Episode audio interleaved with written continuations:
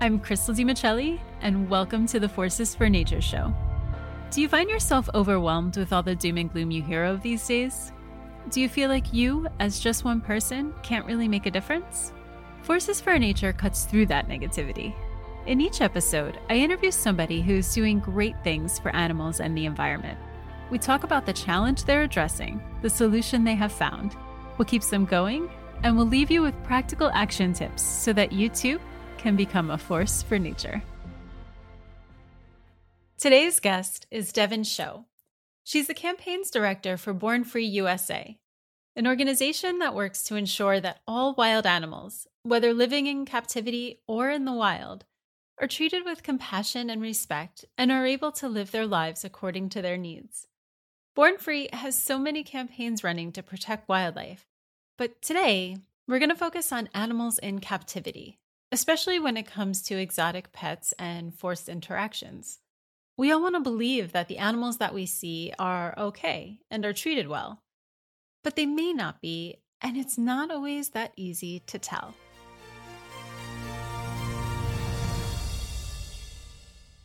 Devan, thank you so much for joining me today on Forces for Nature. It's so great to have you. Yes, thank you for having me. We're seeing wild animals as pets more and more on social media, and the situations oftentimes look really benevolent or even cute. However, they may not be, and us interacting with the posts could be making it worse. Could you explain to us as to how? So we know what is clear from the like trends and comments on posts is that the public often fail to recognize this content as problematic.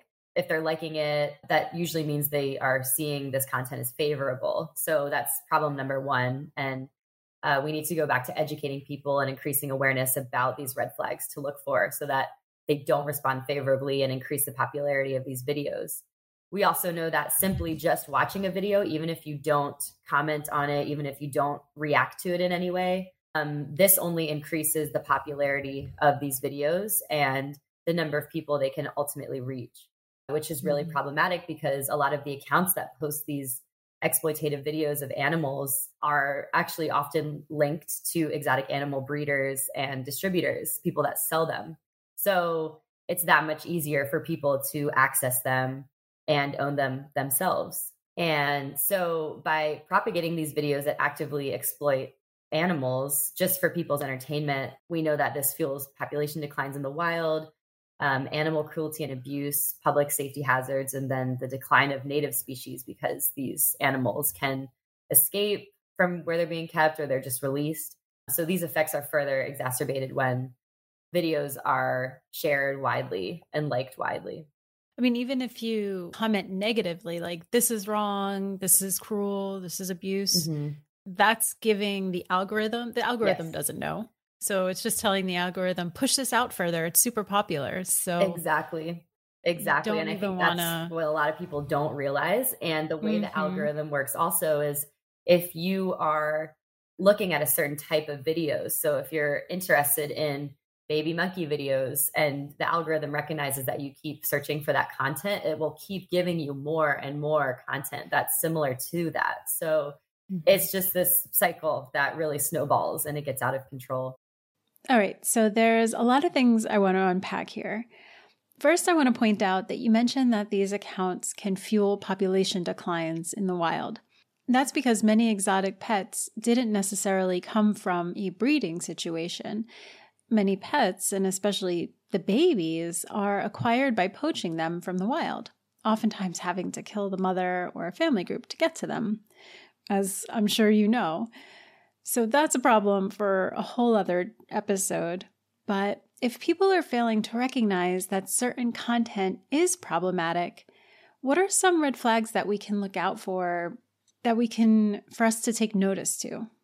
Yeah, so we actually just came out with a report about wild animals in social media a few months ago. It's called Their Lives for Your Likes.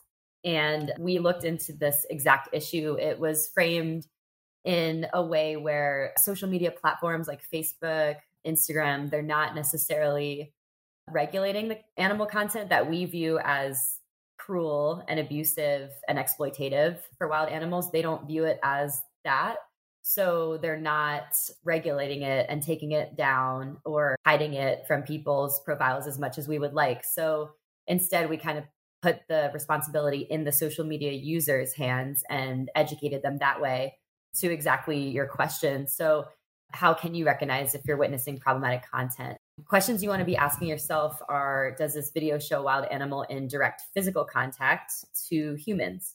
Um, that's a really important one, because even content that is posted from legitimate rescue and rehabilitation centers, like they will still post videos of wild animals, but they will not post pictures or videos where humans are directly interacting with them other than a veterinary situation, a feeding situation, because they know that that content is harmful. Same with, is the animal outside of their natural environment? That can be a red flag. Is the animal alone in a natural social grouping? Um, having contact with an animal of a different species that might seem unusual?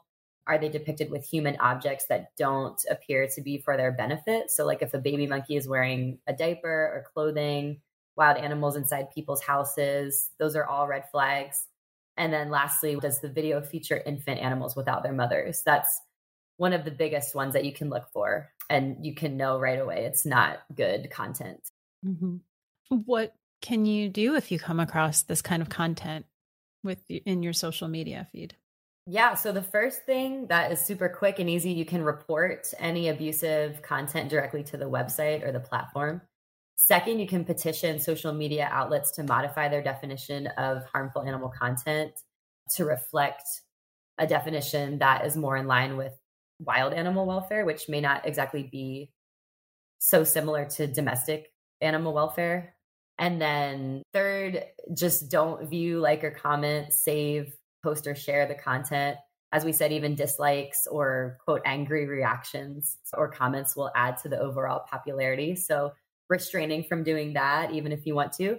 And then last, I would say just educating others on recognizing this harmful animal content and how to decrease its impact. So sharing these responses with other people, and Um, especially like if a f- close friend of yours shares a problematic video, you can always message them privately and just be like, hey, this is not okay, and this is why. And you can always, you know, send them information from us, like our report that I mentioned that covered all of these topics, which is called Their Lives for Your Likes. And it explains everything about why, why this is bad. So those are some easy steps that anyone can do. Send me a link to that report and I'll include it in the show notes. Awesome. Yes. Thank you. Mm-hmm. Now, taking this discussion one step further, sometimes these quote unquote pets are used for profit, often by allowing people to interact with them.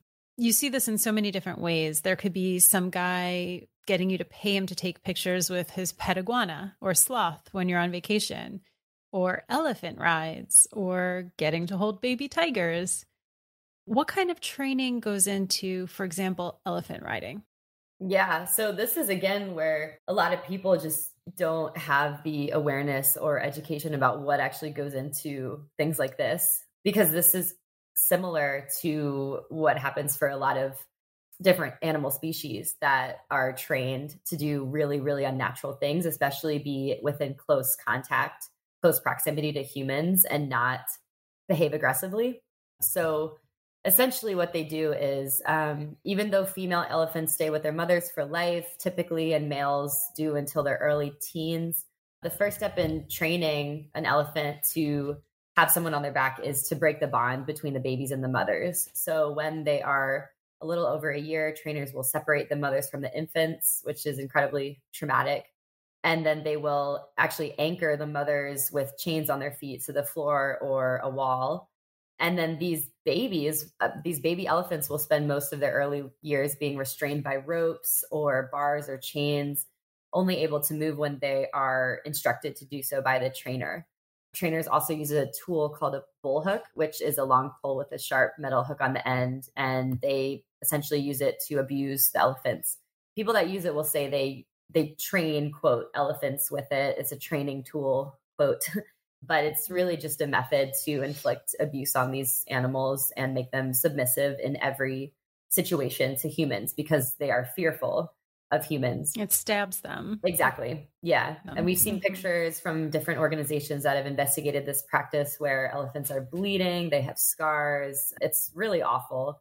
So some will be starved or deprived of sleep to establish total human domin- dominance over the elephants, which all of these things are often referred to as breaking the elephant's spirit. So essentially, they're just so torn down by people, they don't want to react in a protective manner for themselves. So obviously, all of these things are very cruel and unethical. And I think if the general public knew about all of this, they would not want to engage in elephant rides or photo props with the animals. And it's important to know also that a lot, well, probably most of the traveling exhibitions that keep elephants don't have the resources to keep elephants in larger enclosures. So these elephants are also chained pretty much all the time when they're not on display or involved in some kind of animal show. And yeah, it's it's just awful. And I do also want to mention that some zoos still use bull hooks for elephant training. The A Z A began phasing them out in twenty nineteen, which is very recent. They defended them as a, quote, essential management tool until recently. And they're aiming to have a phase out of all bullhook use by this year, twenty twenty-three. We'll see. But that's, yeah, that's primarily for the facilities that have open contact experiences with elephants. And what about just taking photos with an animal? Like if, like I said, if you're on vacation and some guy with an iguana comes up to you, mm-hmm. what's the, what's the danger in that? Yeah. The same training strategies will go into training animals to stand or sit on a person's shoulder as they would for something like elephant riding. So punishment styles of training are used very frequently. So, I mean, that's essentially animal abuse if you really take it for what it is. So, yeah, if people are participating in things like photo ops, they, I think they don't always make the connection between what goes on outside of those snapshot moments, like how the animals' lives are when they're not on display for tourists or for the general public. They probably go back to an extremely small cage. Like a, for most primates, they might be kept in like a bird cage for their whole lives. That's pretty standard for pets, actually, in a lot of private ownership environments. Or they're just chained. They'll have like a collar, like a metal collar around their neck with like a, a leash that will be anchored to something. So, so, so a lot of them only have, you know, like a couple feet radius around where that leash is anchored, and that's their whole life. So it's really restrictive and really sad to think about how these animals spend most of their time. And then when they're not anchored down somewhere in their, quote, off time, when they are working, which is really what they're doing, if they're giving people rides, if they're posing for photos, it's usually during the heat of the day. It's not like they are given, you know, their fifteen minute work break that's required for every four hours worked or whatever, like a lot of humans have. It's just, they don't have that luxury. They are just working, and yeah, they don't, they don't deserve that kind of life. So I think mm-hmm. if more people knew that, they would probably not want to do these things. Mm-hmm. And I'm sure they're not necessarily given the proper amount of water or mm-hmm. food. And I've even seen instances where you could tell an animal is drugged. Mm. And I, if they're not drugged, they could just be dangerous. So mm-hmm. these are all things to consider. But you never think that what you're seeing is bad, because nobody wants to believe that. Mm-hmm. Nobody wants to believe that anybody would have any kind of mal intent. So, oh, and I I wanted to bring this up too, because even just taking selfies with animals in the wild could be dangerous for you and for the animal. Um, there was recently a case where a wild walrus in Norway, who was just living his life, was actually put down because he became such a sensation that the animal, that the people were getting dangerously close to take pictures with him, and just they were just being idiots. And so the city decided that they had to put him down for safety reasons, even though he was literally just like, that's where he lived. That's, he was just being himself.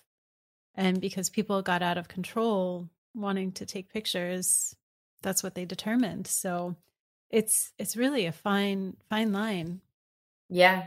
Yeah. I remember that case. I think we wrote a blog on that when it happened. Yeah. It's really sad. People put these animals in such dangerous situations for the animals and for the people themselves. And the public safety of the humans is always going to take priority over the animals. So we see that with when animals escape from zoos, tranquilizing them isn't always an option, especially if it's a really, really dangerous animal that's unpredictable, which they all are. So a lot of the time tranquilizing an animal, which takes, it can take several minutes to an hour to take effect.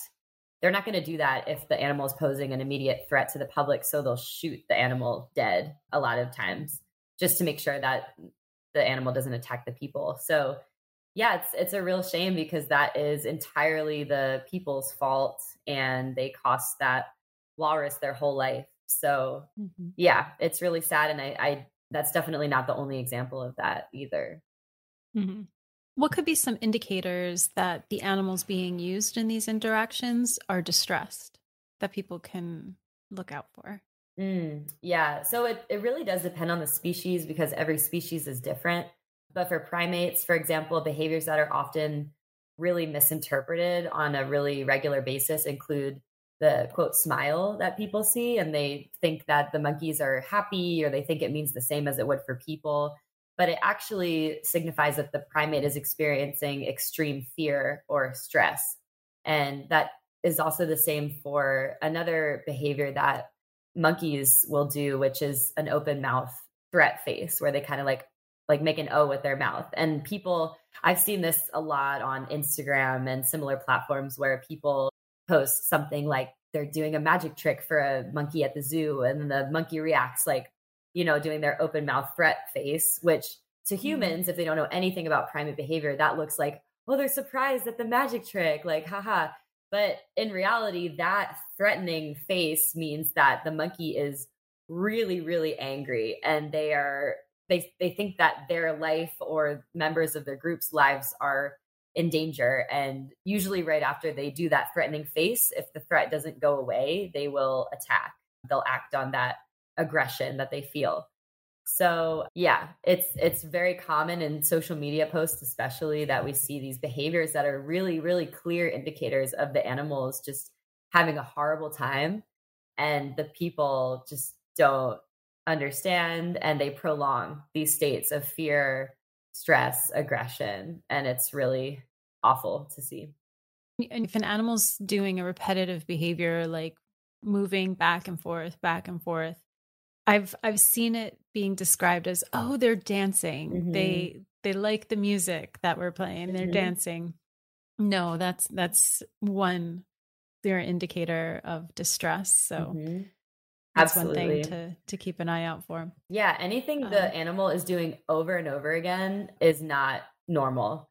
Uh, mm-hmm. Similar to that, but the opposite. If they are very inactive and they're just kind of like zoned out and they're not drugged, which a lot of the time they do drug them. But if they happen to not be drugged, that indicates that the animal is just depressed and they've just given up on everything, which we see just like a general apathy in captivity. It happens to a lot of wild animals. Well, one infamous example that we're talking about that I think a lot of people know about is Joe Exotic and his tiger interactions. Born Free has been one of the key players behind the passage of the Big Cat Public Safety Act that you mentioned not too long ago. Tell me about that. Yeah, so that was a huge win for us and for the handful of other organizations that have been campaigning for that legislation for about ten years. It was first introduced in twenty twelve, and then it was just passed in December of twenty twenty-two. So it took a very long time. But so we worked with some other organizations, individual citizens, and champions on Capitol Hill to pass that bill. And so what that bill did was it banned the private ownership of and um, public interaction with most big cat species in the United States. So it was finally signed into law by President Biden in December of twenty twenty-two. So that essentially supersedes the patchwork of state legislation that's across the country that is all different and very hard to keep track of, because the legality of owning big cat species was different depending on what state you lived in, as it is in general with most wild animal species. So that patchwork of state legislation was really ineffective in curbing both the pet trade and the cub petting industry. So those are huge wins for, for big cats in general, because the pet trade is horrible for all of the reasons we've already touched on with other animals. And cub petting is also just extremely cruel. So it's amazing that those practices will be decreased as a result of this bill passage. And the other thing the bill does is existing big cats that are kept privately will be grandfathered in, meaning that they can continue to continue to be kept just as long as they are registered with the state, the new law. So it's it's amazing, and it will it will help prevent thousands of cubs from entering the private trade within the United States, which is which is huge. Excellent. Congratulations about that. Thank you. Yeah, it was really amazing. Well, so this that might be the answer to my next question, but I wanted you to tell me about a time where you said to yourself, this, this is why I do it. Yeah, that's a great question. I I think I have to go with my time when I was actually a caregiver at the primate sanctuary. So in my role before my current position as a campaigns associate with Born Free, I think, and this is what really got me into wanting to work in campaigns, because at the sanctuary, we would rescue monkeys that had never been outside before in their entire lives. They're like adult monkeys, and they had never touched grass, seen a tree, felt the sun on their face, never interacted with another monkey that looks like them. So to see that moment when they step out of, you know, the transfer crate, whatever they came in, and they are finally outside in this big enclosure, more space than they've ever had in their entire life, that will pretty much bring anyone to tears. And seeing that is just the most special thing in the world. And that's really why I wanted to get into campaigns, because it was amazing to see that work on an individual basis and make that much of a difference for one monkey's life, but to really work for the root causes of these issues. So trying to stop the primate pet trade at the root of the problem instead of treating these larger symptoms, which is rescuing monkeys that need to be. That has been so amazing. So yeah, I think I have to go with, with those examples. I personally so often feel overwhelmed by all of the problems and issues that are faced by wildlife. What do you do when, when you feel overwhelmed by it all? Yeah, it's definitely hard not to sometimes, because there is so much out there. When, if you think about it all at once, you just go kind of crazy and it seems hopeless, but you really do just have to take yourself back to how much of a difference you can make just for one life, like one animal's life. If you can save one animal from entering a cruel practice and living a life of misery, that should be enough to do what you're doing and to continue doing it. So the work we're doing, ultimately legislation is really what will save the most animals from harm. And that's what we work for at the end of the day, because that's where we see the biggest impact. But when that's not always possible, just going back to that one animal baseline and just knowing that as long as you're helping at least one animal, or as long as you're informing one person about a problem and changing their mind, I think that is amazing in itself. And that's how you do end up changing the world. It just takes like small drops in the bucket over a long period of time. And then once, before you know it, the bucket's full and it tips over. It takes consistency and it takes dedication for sure, but it's important to just know that that's just the process. Now, how could the listener help? I mean, we kind we talked about a few different ways just throughout our conversation. Do you have anything to add on how the listener can help? Yeah. So some things that you can do would be not to visit or support places that keep wild animals in captivity in these awful situations that we've talked about. So if you go on vacation, you you probably don't want to do anything that involves wild animals, really, just to be safe, because nowadays, even places that look legit are not. So I would just say stop supporting anywhere that exploits wild animals for their own gain. And second to that, I would say visit our website, born free u s a dot org. And we have all of our resources there. We have an Adopt a Monkey program for people that would like to become more directly involved in our primate sanctuary. Virtually, um, not in your home.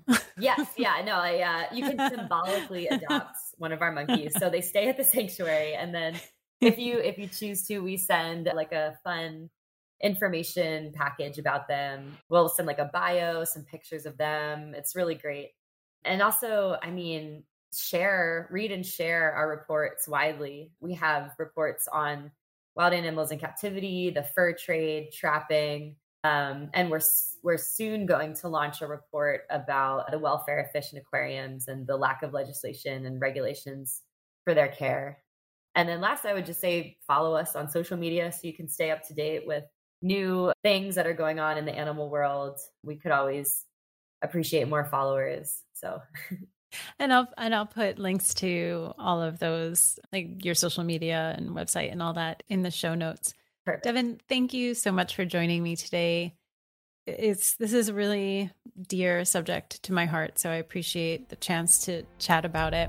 Thank you for all that you're doing. You're making a difference. Great. Thank you so much. It was a pleasure being here with you.